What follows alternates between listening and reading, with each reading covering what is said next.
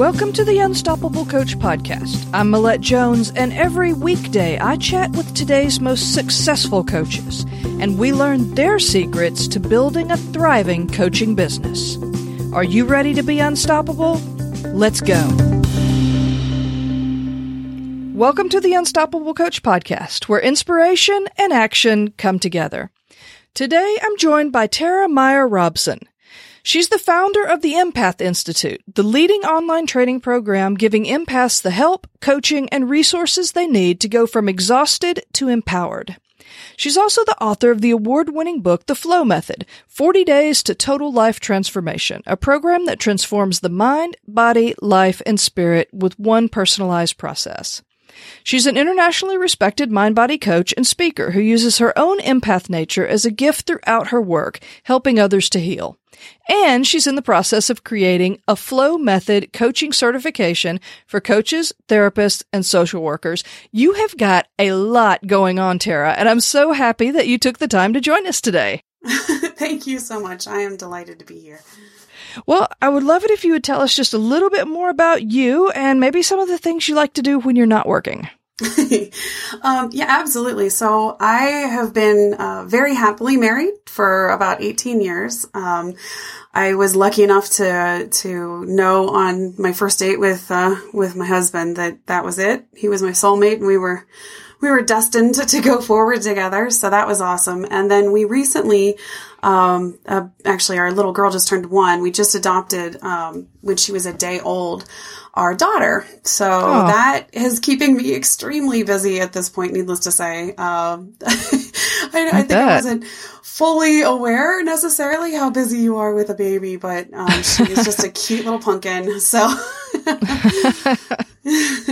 well, I would love to start the conversation off with a little bit about your journey as a coach. Can you tell us how long you've been coaching and what really led you to get into it in the first place? Yeah. Well, you know, I think I think for all of us as coaches, we end up getting called to be a coach. I really think coaching is one of those professions you're, you're you have like a deep calling that suddenly pops up and there you are. Um, in my case, I think in many ways I was coaching my entire life. I mean, I look back and and I was just always sort of that person that everybody would come to to help them sort things out. Mm-hmm. Um, and then I actually ended up being a coach. I was a dance teacher and I was a, a cheerleading coach. Um, from the time I was 16, I started actually coaching and being on the cheerleading squad. So yeah. we were, I was, I just started coaching that way. And then mm-hmm. I think again, like so many of us, um, of the coaches I've spoken with, I think most of us end up coming into the profession out of um, some sort of personal crisis. And um, such was the case for me. Uh, it was probably about, oh gosh, geesh, probably 16 years ago, 17 years ago, something like that. Um, I ended up coming down with chronic fatigue syndrome and it was a complete shock because i'm a really super high energy person and uh, i had a doctor basically tell me okay well like this is what you have and you're going to be dealing with it for the rest of your life and i'm not great with authority so i i uh, i said okay well that's going to be a bunch of bull and i'm going to figure this out and that's when i kind of started my my path of um, awakening in me what I think was probably always there, which was sort of that mind body connection and realizing mm-hmm. that I had this deep sense of where that connection and and what you know in my case certainly life circumstances were sort of breaking me down and so I started, that's when I started to really study and put together uh, what became essentially the flow method and became the way, you know, sort of my methodology and coaching. So I guess professionally, I started coaching about 11 years ago, I'd say. And mm-hmm. I love it. I love helping people essentially. I think we all do. yeah. Yeah. So you started out as more of a coach for, for people who also had the same issues that you did? Actually, interestingly, so once I sort of made made the discovery that kind of became the core of of my particular style of coaching, um, it really allowed me to help people that were dealing with really anything across the board in terms of um, any kind of, of healing issues. In fact, my first sort of amateur coach coaching situation uh, ended up being my grandma who had mm-hmm. uh, been diagnosed with breast cancer, and it was stage four breast cancer. And she also had three lumps in her lungs that they were like, the breast cancer was so bad they weren't even going to deal with the the lungs, honestly. Mm-hmm. And um, so she at like 84 years old was willing to listen to her granddaughter for god knows what reason and and let me kind of say you know grandma i think i think if we can talk some of this out and start getting to some of these underlying issues that might be you know sort of foundationally manifesting in this way maybe we can maybe we can shift things here and it actually mm-hmm. ended up that the lung cancer um, the tumors when they were well lung tumors they didn't know it was cancer at that point when they went in to look for them again they were gone so, hmm. um, and that was without any, any, basically any additional treatment. So I started doing that with her when that happened, which like, honestly, if I never did anything else in the rest of my life, that would probably be enough. yeah. you know, because I, it was like, if you feel like you, you've helped somebody you love that much, like that's right. kind of really, what do you, what else are you going to do in your life that's any better? Um, but so at that point I thought, okay, it's working for me and it's work it worked for her and maybe it will work for other people. And so that's when i started to kind of really help friends and family with all kinds of stuff. Um, mm-hmm. it ended up being i mean i kind of specialize I, I, shouldn't say that. I do get a lot of for whatever reason i get things like in threes a lot of times but i do get a lot of people i deal with uh, in the that are dealing with cancer. Mm-hmm. um, and then i also sort of have moved into a lot of people you know dealing with pain and those kinds of things. So it's it's it tends to be really uh, fascinating because you do uh, see a full spectrum of people. So, hmm. right. So, talk a little bit about um, what is an empath and how you know how do you work with with folks that are, and and talk a little bit about that because I'm not that familiar with that term.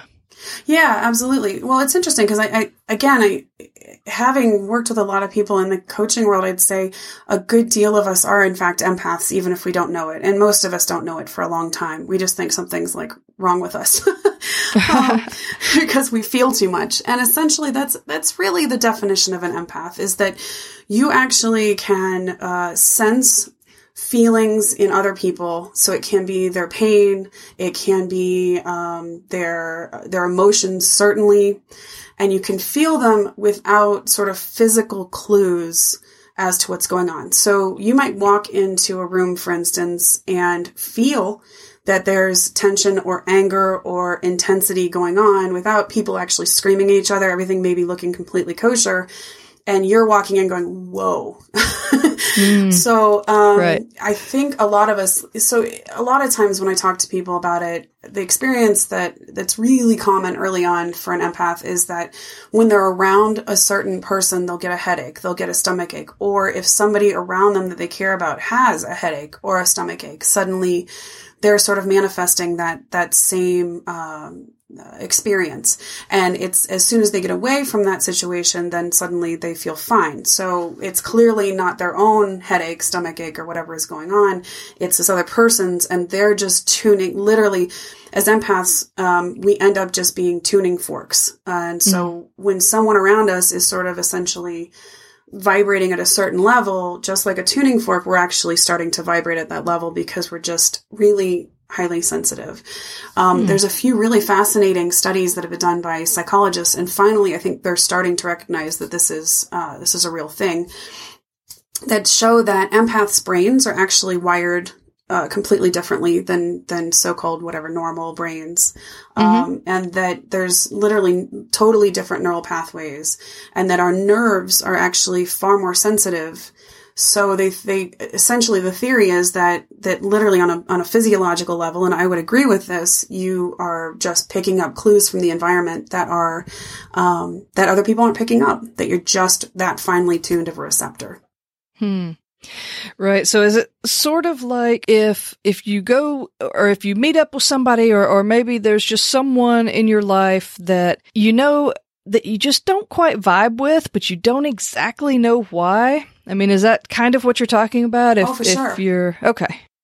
Yeah, yeah, for sure. Um, one thing that like I can think back on is, is that like it's really hard to put up a facade with an empath or an uh-huh. empathic, uh-huh. really empathic person. And so I can actually remember back when I was, I was actually working with my dad. We did benefits for, for hospital systems and this guy, everybody had said was just this really you know, kind of not good person. mm-hmm. uh, we were waiting to have a meeting with this guy, and he was he was every bit of it. But um, he he came in, and I actually had my back. I didn't even know it was him. I didn't know who was walking in actually to the meeting, and I had my back to him, and like all the hair stood up on the back of my neck. My the whole back of me was just felt like you know that little that mm-hmm. vibrating electric static stuff, and I, I immediately thought to myself, "Oh, that's got to be him." And I turned around, and there he was.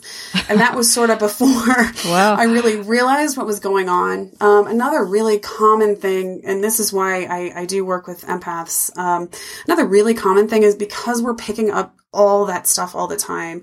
Uh, things like super sad movies. So I would go to, you know, a sad movie with friends and my friends would be like, oh, that's sad. And then we, they, you know, we'd go off for ice cream. They're fine. I would be like literally destroyed inside. Like I, I'd be having like nightmares about it overnight. Uh-huh. And that's the difference. It's like uh, when you're not an empath, but you're a feeling person, just a, not an empath, you can see something sad and you can go, oh, that's terrible and that's sad and it's okay. An empath is literally empathizing at the very core of their being and it becomes their, the pain outside them becomes their own pain. And when you don't know how to deal with that, it can absolutely break you down. And frankly, in my case, it, it turned into chronic fatigue syndrome because I was not handling it. I was not aware. Mm, interesting. Yeah. Yeah, that makes a lot of sense because you know, I don't necessarily think that I'm an empath per se, but I definitely think that I'm a very highly sensitive person. Mm-hmm. And, you know, I just, if there's a movie that has anything that something bad happens to an animal, I absolutely will not watch it. It's like because I can't, I, can't I, I, can't get stuff like that out of my mind. So yeah, you know, yeah, yeah, I I totally get that, and and just being around certain people, you know, certain people feel really good to be around, and then other people. You just kind of would rather not be around them. and, yep. you know, so yeah, yeah, a lot of that makes a whole lot of sense. I think it probably does to a lot of people. Like you said, I think a lot of people are probably have, they're more sensitive than they really mm-hmm. realize. Mm-hmm. Yeah, I would say, I would say, you know, we all have, we all, unless we have some really seriously wrong with us, we, we all have empathy. So mm-hmm. I would say yeah. many, you know, yeah. you know, most of us are on somewhere on the empathic scale. It's just in degrees. So like, mm-hmm. just like you're describing, maybe you wouldn't think you were an empath like all the time, but probably in the case of like animals and things like that, perhaps that is where that really, you really resonate you know, in that, in that place. So, mm-hmm. um, yeah, I would say it's probably mostly an empathic, you know, empath spectrum. And then, you know, sort of on the far end are the people that I think I tend to really work with, which mm-hmm. are the people that were like me and kind of going, what is this? This sucks. so, right. Yeah. You know. Yeah. So you've been in business then, or you've been coaching for mm-hmm. over a decade. So yeah. through all of that, building up your business, uh, there have to be some ups and downs. and one thing that, you know, a lot of people can get a whole lot of inspiration from is hearing about, you know, a story of like a low point that someone was able to turn around and, and really come back from and, and prove that success actually is possible. So can we mm-hmm. talk about a time in your business where, you know, maybe you just had a really big disappointment or a low point? Oh yeah. So yeah, honestly, like anybody, definitely I've had lots. Um, I'm going to, I'm going to just give you the bottom of the barrel. Like I'm going to give you the moment that I was like, that's it. I'm done. I'm sitting on the stairs sobbing. So I might as well just inspire you from from climbing right out of the bottom. So so so basically in this case, I okay, so I had been doing uh 4-day transformation retreats with this great sort of regional um, uh, resort. So it wasn't it wasn't like a national chain but a regional resort type thing. Well, we also, in the little island where I used to live, also had a major, very beautiful luxury chain. And they, they came to me and wooed me away. Um, their spa director came to me and wooed me away from this other resort, which they weren't fully doing things that I was particularly thrilled with. So I thought, okay, great. So this this the major chain they um, wooed me away by saying that they were going to do all of this like national marketing for me. That they were going to do this as the linchpin for because they have this freaking incredible spa and they really wanted people to understand like and start bringing people in like mm-hmm. this these kinds of groups.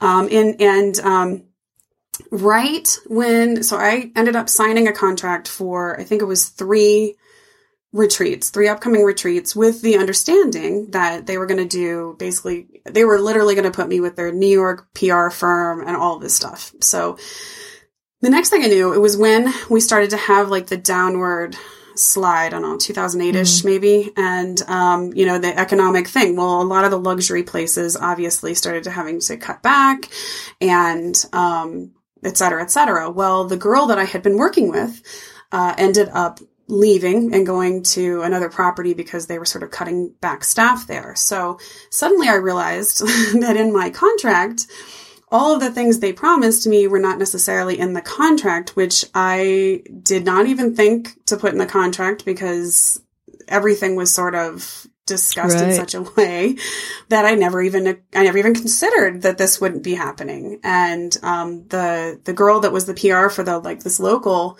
part of the hotel or whatever, um, she suddenly was just like, well, you know, I mean, and she literally, bottom line, did absolutely zero, zero, oh, zero marketing for me. Um, but the problem was, so I kept going back to them and saying, guys, I'm not going to be like, I, I'm new enough because I think I'd only been in business like a year and a half, two years. And I finally was at that point where I had money in my bank account. Mm-hmm. You know, mm-hmm. I was actually starting to get things going in the right direction. And I was like, you know, I, I need, I, but I, I'm, I'm doing well, but I don't have a huge enough market right now to necessarily pull people, especially with this whole economic thing. You know, I need you to do these things you said you were going to do. Well, they ended up doing none of it. But the problem was, is the contract I signed, um, said that I was going to fill 10 rooms for four days at this luxury resort and have, you know, th- like two meals a day. And I mean, it oh was oh extensive. So suddenly I was on the hook to fill these things and they weren't holding up their end of the bargain whatsoever, but I had to mm-hmm. somehow pull this off. So it was a moment where literally I was looking at my bank account and I you know, I finally got them to agree that the two other remaining ones on my contract, I was like, I'm, you're not doing anything that you said you were going to do. I cannot be responsible for those. So they ended up letting me out of that, but I still had to pull off this first retreat. And uh, not only did I not make money, but I ended up spending like, I think oh half of my bank account just to pull this retreat off.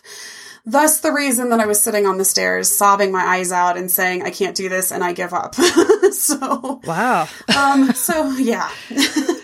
I mean, yeah. after a big, I mean, that is a disappointment, I have to say.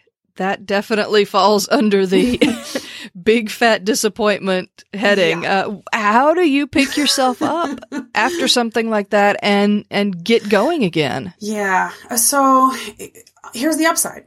So the retreat ended up being probably one of the best retreats I've ever run in my life. So the women there were freaking incredible. The, the, the energy of it was incredible. Um, they were, the, the retreat itself was absolutely beautiful and it was exactly how I would want a retreat run. So on the upside, I ended up sort of, and that's probably one of the things I tend to do, but I focused on the positive that I now had these like 10 women that were, you know, absolute promoters and followers of my business and and that they were that I had really changed 10 lives in those 4 days. So um, I needed, I focused on the positive that I had done something really good. And then I sat down and said, okay, what did I just learn from this though? and you've got to learn a lesson every time you have a disappointment like that. You've got to, you've got to look, at least this is what I do. It gets myself back on track. I look at the good, I look at the lesson and I figure out how to implement that into my business in a way that I don't mm-hmm. have that happen again. And so that's essentially what I did. So I can tell you that contracts, anything that is agreed upon now is in right. the contract. so, and I would make that very, I make that uh, a suggestion for anyone happens to be listening to this, you know, put it in the contract. So have you always done like workshops? Has that been the, what your focus has been in coaching or like group programs, that sort of thing? It did, yeah, it, it did start off that way because I personally love retreats and I mm-hmm. love workshops because you can get you can um, just have such profound change in such a short period of time in those those sort of intensive environments. But truthfully, um, after that experience, it did shift the way that I do my business. And uh, at that point, I shifted more to online um, uh, programs, webinars, mm-hmm. those kinds of things that weren't quite the financial investment um, but that that you could work with people right. from around the world, and they weren't necessarily paying a ton to travel to you. Uh, you could do these live interactive things, and you know, technology being great at the, at that point, thankfully, it really shifted the way that I do things. That said, I do still love to work with people one on one in person or in groups in person, uh, but I find that you can get a really good dynamic going in, in the web world as well. So, talk a little bit about making that shift from doing the retreats and, and more in person stuff to taking your business online. Was that was that a difficult shift for you? Well, it it was and it wasn't. I guess in I guess I'd say mostly it wasn't, and there were a lot of learning curves. And so, mm-hmm. for any coaches out there that are listening to this and saying, "Okay, maybe I need to start doing webinars," maybe I need, that's fantastic, and I totally think you should. But you've got to be prepared for the learning curve, and don't get frustrated and give up when something technology wise just sucks and you you just you just can't get it and it's just not working. So um you know uh, actually as you and I were kind of talking about before we started the podcast it's it's technology is awesome when it works and you end up having to go through like a lot of different technologies to figure out what's the right one for you Mm-hmm. I can I can remember my first website that I had done by a graphic designer, you know, right as I'm starting out, and I look back now, oh my gosh, the hours I spent. Like I actually learned to code because my developer went like AWOL. So, oh my. um, I that was another one that I had. That was another moment where I was like, am I am I doing this or not doing this? Um, so it was just you know back back in the day, and I so I had to figure that out. So I guess my recommendation for anybody listening, thinking about kind of being a little more technology savvy and doing those kinds of things is just give yourself extra time for anything that you're doing and be prepared for some of the learning curve is frustrating and it's okay. And sometimes just walk away and go get a coffee or something and then come back and try to figure it out. But yeah, so I guess that's where the difficult part was. The mm-hmm. positive part was being able to really connect with people all around the world and work with people all around the world. And that's pretty awesome because I mean, how many times, how else are you going to work with somebody in like Australia? And, you know, I'm sitting in, in you know, Colorado right now. How does that work? you know, otherwise. Right. Yeah. So so going from starting out doing retreats and then mm-hmm. eventually taking your business online, what are you excited about creating next? Where's your business going in in the future? My biggest thing I'm super excited about actually is I'm finally, after a lot of people have been bugging me for it, I am finally creating a coaching certification for uh, coaches and therapists and social workers. Um, one thing that absolutely surprised me, and I think for any coaches listening, there's you'll you'll end up finding that you have weird little niches that sometimes pop up, and I would I would tell you to explore that niche. So if you have a lot of mm-hmm. people that are coming to you from a certain area, even if you didn't think that that sort of uh, area was going to be a focus for you in terms of clients, customers, or followers, pay attention because there's something in your message then that is speaking to that group. Um, in my case, it ended up being therapists and social workers mm-hmm. because for them, a lot of them are, needless to say, working with people who have depression and also have physical ailments that they're saying, you know, there's got to be a connection there, but they didn't know quite how to hone in on it in any kind of sort of logical step by step methodology. So, mm-hmm. what shocked me is how many therapists and coaches, or therap- therapist coaches and social workers were coming to me and going, "Oh my gosh, I can use this in my practice." And can you can you start a certification so that I can do this in a more official way? And, you know, honestly, I kind of piddled around with it. it was one of those things that, you know, how you have like 20 zillion things you're trying to do. And it was like, that's right. a great idea, but I'm not getting there. So finally, I've been working with some, um, some therapists and uh, a professor to help me to kind of really standardize this into a, a real coaching certification because I guess my focus would be to make sure it's, um, really, really, really high standard that it's not like the one weekend and then you're like, hey, go fix people's lives. It's like that you're sort of really making sure that people are getting uh, high level training. So that was part of me dragging my my feet. I think too is perhaps the perfectionistic streak that I have to fight. so Yeah. So what's the difference between an online course and a, a certification? Well, for me, an online course is I'm learning a lot about the subject matter and maybe I'm applying it to myself. Um, a certification is really where you are learning intensely to, instead of being the person that's sort of just uh, taking in the information and applying it personally, you are now the person who is able to give that information and also coach from a very uh, standardized methodological way. So for me, it's a shift between this information is great for me personally to I'm qualified to actually guide other people and lead other people and be able to pinpoint what's going on with other people. Um, so that that's I guess for me that's the difference. Now that said, I think there's excellent, um, probably excellent courses out there that at the end of them you do feel like you can perhaps be, you know, pass that information along. Um, in my case, I guess because I do we this particular kind of coaching, you are dealing with a lot of medical issues. Um, Mm-hmm. I want it to be very you know, a, a pretty heavy training. Right. Because, you know, you want, when you're dealing with that kind of stuff, um, you need to be really, uh, authoritative, but also very focused on how you're responding to people and how you're guiding them. So looking back at some of the things that we've talked about, it's it to me it looks like you've sort of kept a familiar thread through everything. Like you Mhm. started off with your own issues that you learned about and you you got into coaching as a mind body coach. You started helping other people with some of their issues. You wrote the book, which was also on this topic. Now you're creating a certification also on this sort of topic. Is this sort of a strategic thing or is it, has it just sort of happened that this is just what you've immersed yourself in?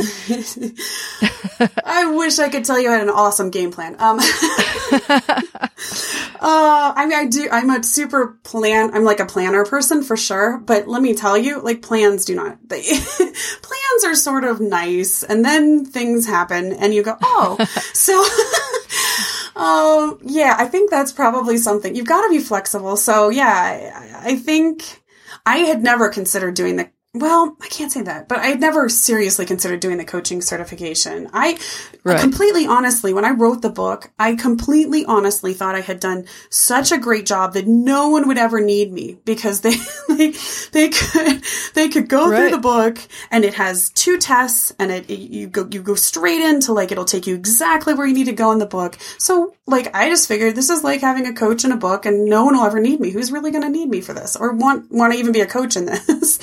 I, it didn't even I don't know I whatever naive I guess I'm not sure but um so at that point so once that started to pop up a lot more and like a lot of times and i'm sure that you've seen this too so when you coach somebody and something they, they really shift they make that profound shift you're wanting them you know you're hoping they make obviously in, in their in their life um a lot of times they end up saying well gosh i'd love to be a coach you know and so that's where it started to occur to me like oh okay I guess what I do is different, and I guess that people, I guess this is something that that people would want to do.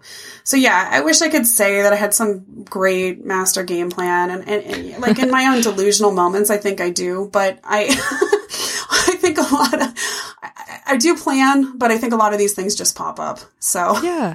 No, I mean, I think it's cool to hear the different perspectives because I talked to somebody, uh, you know, a week or so ago, and as we were talking, there's some of the things that she said, I, I was thinking to myself, well, that sounds really strategic. And then I was like, you know, it sounds like that you're pretty strategic. And she was like, oh, I had my end result already figured out. I just worked Mhm. backwards and then started filling in the gaps. And I'm like, oh my gosh, I wish my brain worked like that.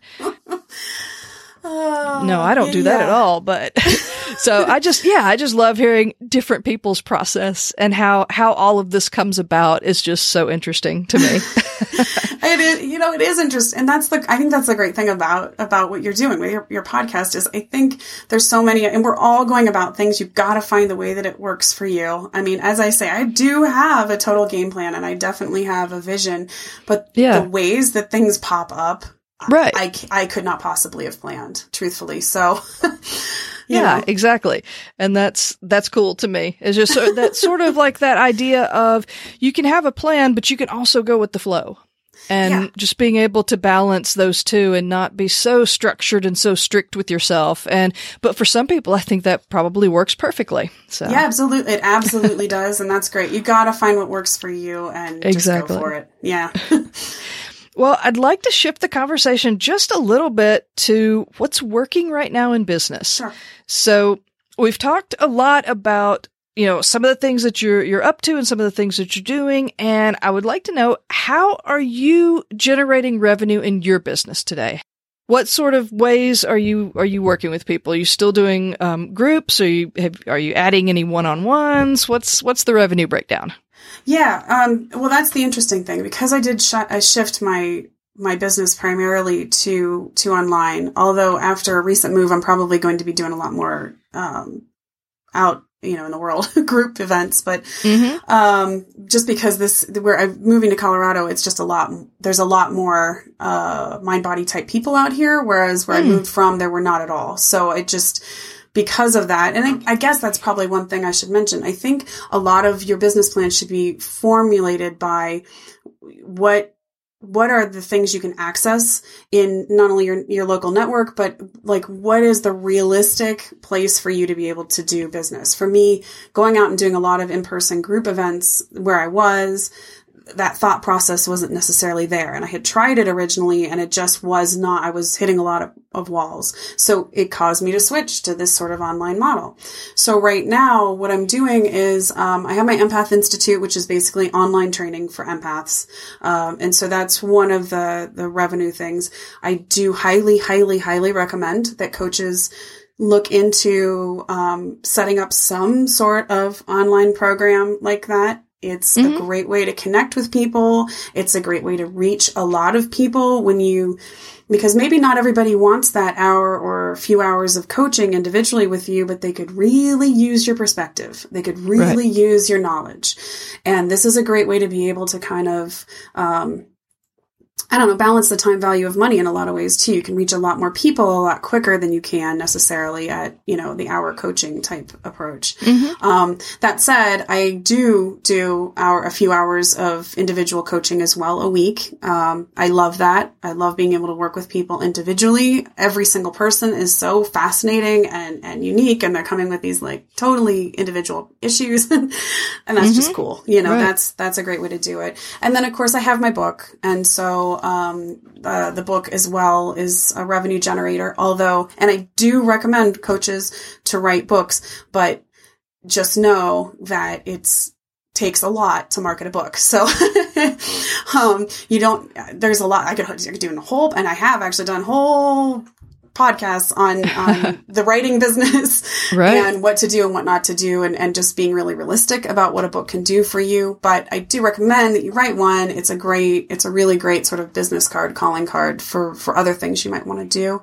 Um, yeah. also, the final th- sort of aspect is that I've really increased uh, my speaking engagements. So I do mm. I do recommend coaches uh, going after speaking engagements, even if they're free at first, um, even right. if their majority are free. Who cares? You're you're out there, you're talking, you're gaining confidence in your message, and you're gaining new followers and new clients. So so, what would you say is your favorite strategy these days for introducing new people to who you are and what you do and how you can help them? Well, I like any strategy. Like I'm a total shoestring entrepreneur, so I like uh-huh. I like any strategy that's effective without costing too much. So I spent a yeah. crazy amount of time trying out a whole bunch of stuff. And I eventually figured out, okay, so one thing, and I, I, hope this is maybe an original idea for, for your listeners, but one thing I found that's really effective and quite cost effective is going after and locking down keyword rich domains. So what do I mean by that? So let's say you are a relationship coach and you focus on relationships. That's your thing. Um, so you're going to want to lock down something that someone might be Googling to find you. Mm-hmm. So, um, perhaps in the case of a relationship coach, it'd be like, um, I don't know, well, relationshipscoach.com would be almost too easy and I'm sure it's taken, but, right. um, but you might like, let's say that you are a relationship coach in a particular area, be it, you know, let's say Ohio. So you might want to lock down relationship coaching in ohio.com or relationship coaching ohio.com or your city.com. um, yeah. So really think through like what are people going to be looking for to find you and then dot com that. And a great way to do that, you can look at Google, you can go in and look at Google Analytics and check you know the different searches that people are looking for and if you can mm-hmm. find a search of um you know whatever a combination of things so basically just keep trying out things uh, literally think to yourself why how would somebody find me? Oh and i also recommend always always always get your name dot com. Oh yeah. You know i'm sure hopefully everybody everybody knows that but I'm, i would do it. I mean literally like nine bucks a, a year. I mean that's like a, a low investment. Once i changed once I started doing that and and sort of changed that model and locked down a bunch of things that people would be searching to find me in my particular my particular niche, uh, mm-hmm. uh, I would say the traffic to my site. I don't. Th- I wouldn't be exaggerating to say it went up tenfold. So, wow. um, I would recommend. You know, I think hopefully at this point coaches know they've got to have a web presence, you know, social mm-hmm. media. And I would absolutely recommend, you know, your own site no matter what. Um, but, you know, this is, that's a piece of the puzzle that I think a lot of people aren't using. I just helped mm. a friend of mine actually who's about to be an Ayurvedic practitioner. And I was gobsmacked, honestly, at the, at the domains we could find for her that were just ridiculous, like so good. So they're still out there and I would recommend that. Oh, very cool. I mean, I've actually have never heard of anyone doing that before. Yeah, of course, grabbing some domains, but more in the realm of whatever your domain is and then get the .com and the .org and the .net mm-hmm. and, you know, and maybe get something that's really similar so no one else grabs it and Mm-hmm. So, so more like protecting your brand, but not necessarily from a keyword um, point of view. So, so what do you do with those? Do you put content on them, or you just do a, a redirect to your website? It, yeah, it kind of depends, um, but a redirect is very effective. So, mm-hmm. I there have been some that I've used as um, domains with a little bit of con- like a little content, a little test, a little something on there. Uh, mm-hmm. But a mm-hmm. redirect is quite effective. And then in addition to the, to the domain name and to the redirect, make sure that you have some articles and pages that have the same exact keyword. So like, um, in my case, like if it was empath training, for instance, which is one of the ones that I have, it would be Tara Meyer Robson front slash, um, empath training. And that's a page I would have on my site. So that right. when Google's looking at stuff, what they're looking for is, okay, well, there's this domain and that matches this page. And now you've got a double keyword. mm-hmm. um, and that seems to weigh heavily in my experience um, on being able to start showing up in the top results and then making sure that that same set of keywords is throughout that page somewhere or make sure you have articles that are you know uh, that have keywords like that in the in the uh, title uh, articles bot plot or i should say blogs um, that have those keywords in the title Cool. Wow, that's yeah, that's like a totally brand new tip that I have never heard before. So oh, you you have delivered. I was trying to think. I'm like, all right, what can I give them that's unique? I mean, yeah, absolutely. So. No, that's that's super unique. I've never I've never even thought about that, and I've been you know, dabbling in, you know, in online stuff for probably six years. And I started out with, you know, little review sites. So, mm-hmm. you know, doing all the little SEO link building stuff and all of that. And I've never heard of that. So hey, that's really yay. cool. Yeah, that's, that's really cool. Absolutely. So, you know, knowing what you know now about building up a successful business, what would you say should be the first thing that somebody should do? Or maybe even if you had it to do over again, is there anything that you wish you had done first? Oh my gosh, yes. Um, that's a great question. oh boy. Okay, so if I had it to do over again, the first thing I would do is build up my social social media following mm. before doing anything else. Um, so a lot of people feel like, well, I don't have that much to say. I don't have any products. I don't have blah blah blah. I don't even know exactly what I'm doing yet. Um, that's all fine. Like it doesn't matter. I mean, think about the people that are on Instagram that are like Instagram famous or whatever, and right. they're just like shots of themselves in sunglasses. And yeah, so like you're you're you're you're coaching because you care. You're coaching because you want to help people. Like that's pretty significant. So that in of itself is enough to put yourself go ahead and put yourself out there. Um, so build that social that that social network because no matter what you do from that point on, you now can show that you have marketability. So let's say you do want to write a book and you do want to approach a publisher with it. The publisher at this point, they, you could literally write like, I don't know, gibberish, gibberish, gibberish, like a hundred zillion times in a book.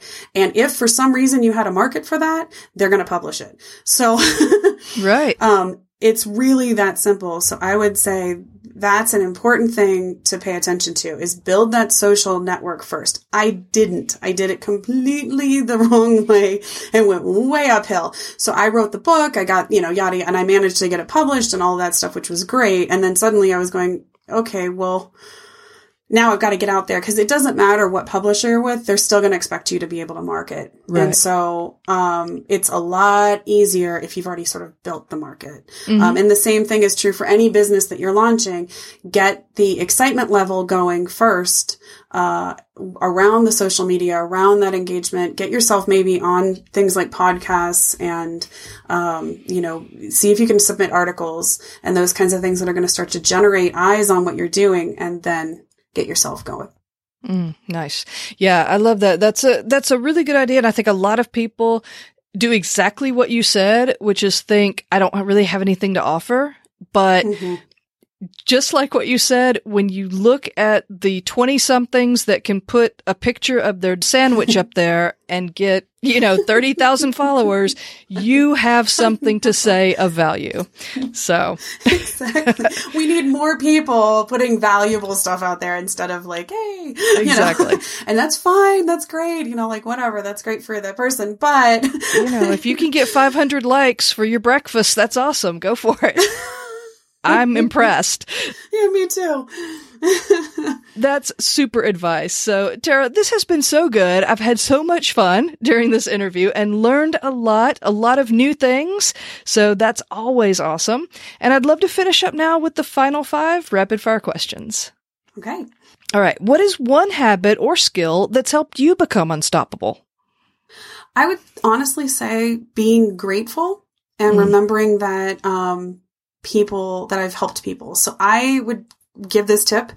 Uh, I keep a gratitude jar out and I print off every time somebody sends me a nice note saying, Hey, you totally rock and you totally changed my life or whatever it is. Or like, you know, I can't believe I feel better, whatever it is. I print it off, even if it's like email or whatever. I print it off and I pop it into the jar. So mm. on the days that suck and they come, you, you feel like you're just not doing anything good for the world and you're just a failure in the most abject of terms. You then reach into the gratitude jar, you pick out something and you read. And honestly, that for me reminds me of that why. Like, why am I doing this? Um, mm, and cool. it snaps me out of it. So I would highly recommend that to people. Oh, nice. Yeah, that's a really good one. Now, what is one quality that you feel every successful coach needs to develop? Perseverance, I'd say. yeah. Honestly, yeah. Um, you can't take a lot of, you can't take the failures personally. You can't take the successes personally, really. Um, you can, you know, you've got to, there's going to be bad days and you've got to be able to brush yourself off and say, you know what? I can, st- I can do this. I can find a way forward. And sometimes, quite honestly, that means taking a weekend away from your work completely and, you know, giving yourself a new viewpoint, but you come back. You come back because you persevere. Cool. Recommend one book that's had a big impact, either on your business or on your life. I would go with, I, I gave this one a lot of thought because you gave, you gave me that question ahead of time. So I gave this a lot of thought. um, I would go with The Ultimate Sales Machine by Chet Holmes. Okay. And the reason I'm giving that one is um, because for us as coaches, as we've talked about, most of us come into this because we want to help people. Um, but if you don't have a good, solid sense of really cool ways to be able to kind of sell yourself to mm-hmm. your clients, your potential clients, then this just becomes a really expensive and irritating hobby. So right. you've got to know how to run a business. um, and Chet Holmes is really uh, all about his entire thing is about essentially, you know, how to come up with some really cool ways to get yourself out there and run it as a business. It really changed a lot of things for me. Actually, sort of right after I had the the situation with the uh, retreats going mm-hmm. in a bad direction, and kind of gave me a new perspective. Oh, good. I love that one. Um, give us one online resource that you think coaches would love to use and that you couldn't do business without. You know, personally, I actually would go with radioguestlist.com, which is actually how I, how I found you and, and, um, became a guest on your show. Uh, for again, I, I guess I would really emphasize to coaches, you know, the world needs your perspective. So even if you think you don't have anything to say, there's lots of wonderful podcasters out there that are looking for people that have your your particular point of view. And so what radioguestlist.com does is it allows you to kind of look at what podcasters are kind of looking for different things and then you can send in your information and sometimes you get interviews and sometimes you don't. But it's such great experience. It's also great experience if you um, if you want to go out and do a lot more speaking engagements because you right. can feel a lot more confident in in what you're having to say, and it's also great because you're reaching you're reaching a new audience, and then if you're smart and kind, you're also promoting the podcaster to your audience. So right. it's a fantastic synergy of meeting wonderful new people. Like I've met so many amazing people simply by being on people's podcasts and they've become resources that I can tap and also interview or bring in on something I'm doing. Um, mm-hmm. and it's just a great way to start to build a community too. Yeah, I agree. I think that's, it's a great suggestion. And especially for people that aren't, maybe aren't really good at networking or mm-hmm. even just have a little bit of trouble putting themselves out there.